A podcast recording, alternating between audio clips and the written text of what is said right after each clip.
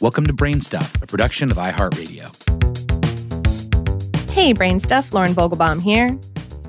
Around 285 million years ago, if you had been walking through a Permian floodplain, you might have seen a griffin fly, a dragonfly like insect the size of a crow.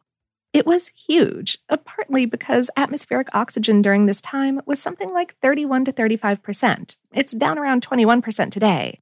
And it turns out that the amount of oxygen present in the atmosphere is the limiting factor in how big a bug can get.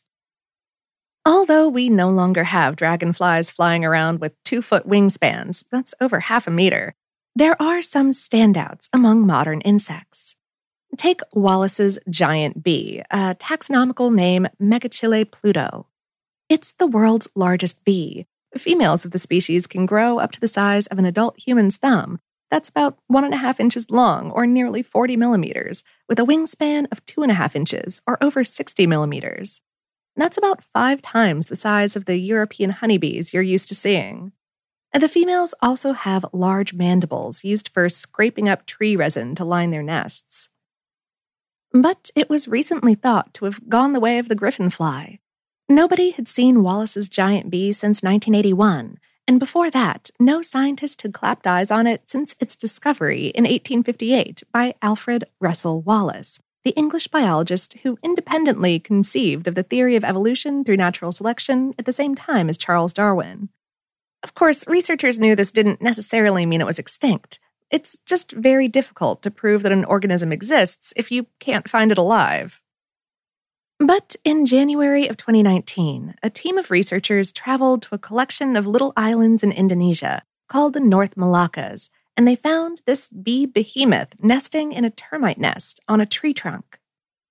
Clay Bolt, a natural history photographer who captured the first photos and video of a live giant bee, said in a press release to actually see how beautiful and big the species is in life, to hear the sound of its giant wings thrumming as it flew past my head, was just incredible.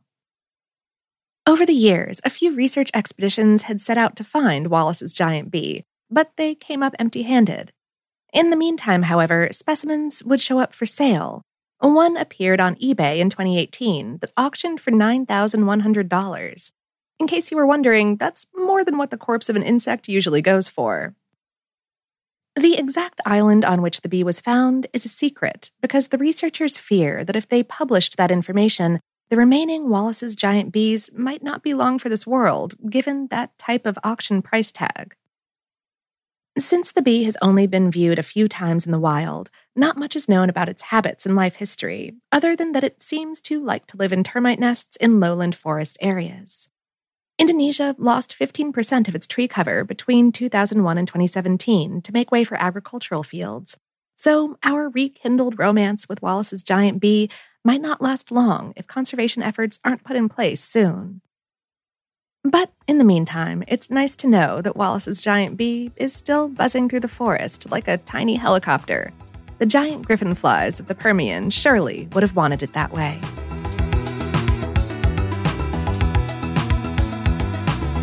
Today's episode is based on the article Wallace's Giant Bee, World's Largest, Rediscovered on HowStuffWorks.com, written by Jesslyn Shields. Brainstuff is a production of iHeartRadio in partnership with HowStuffWorks.com and is produced by Tyler Klang. For more podcasts from iHeartRadio, visit the iHeartRadio app, Apple Podcasts, or wherever you listen to your favorite shows.